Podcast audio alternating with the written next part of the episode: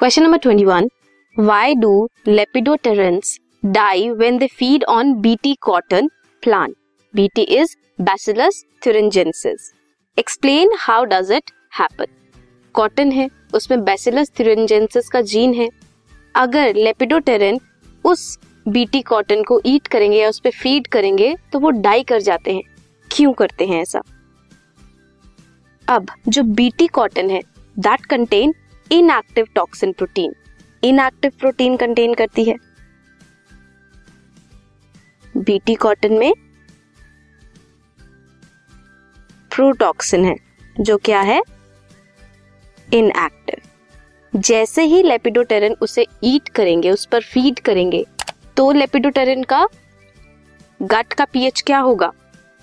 Alkaline alkaline pH मिलेगा प्रोटोटॉक्सिन को।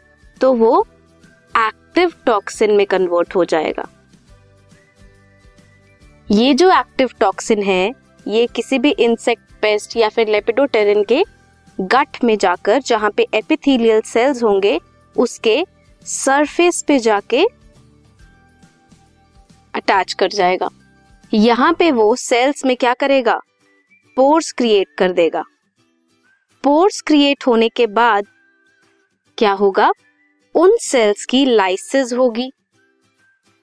Swelling होगी लाइसिस होगी एंड एट लास्ट क्या होगा? इंसेक्ट और पेस्ट की डेथ हो जाएगी। सो so, ऐसे क्या होता है? लेपिडोटेरेंस की डेथ होती है जब BT toxin cotton BT cotton पर वो फ़ीड करते हैं। This was question number twenty one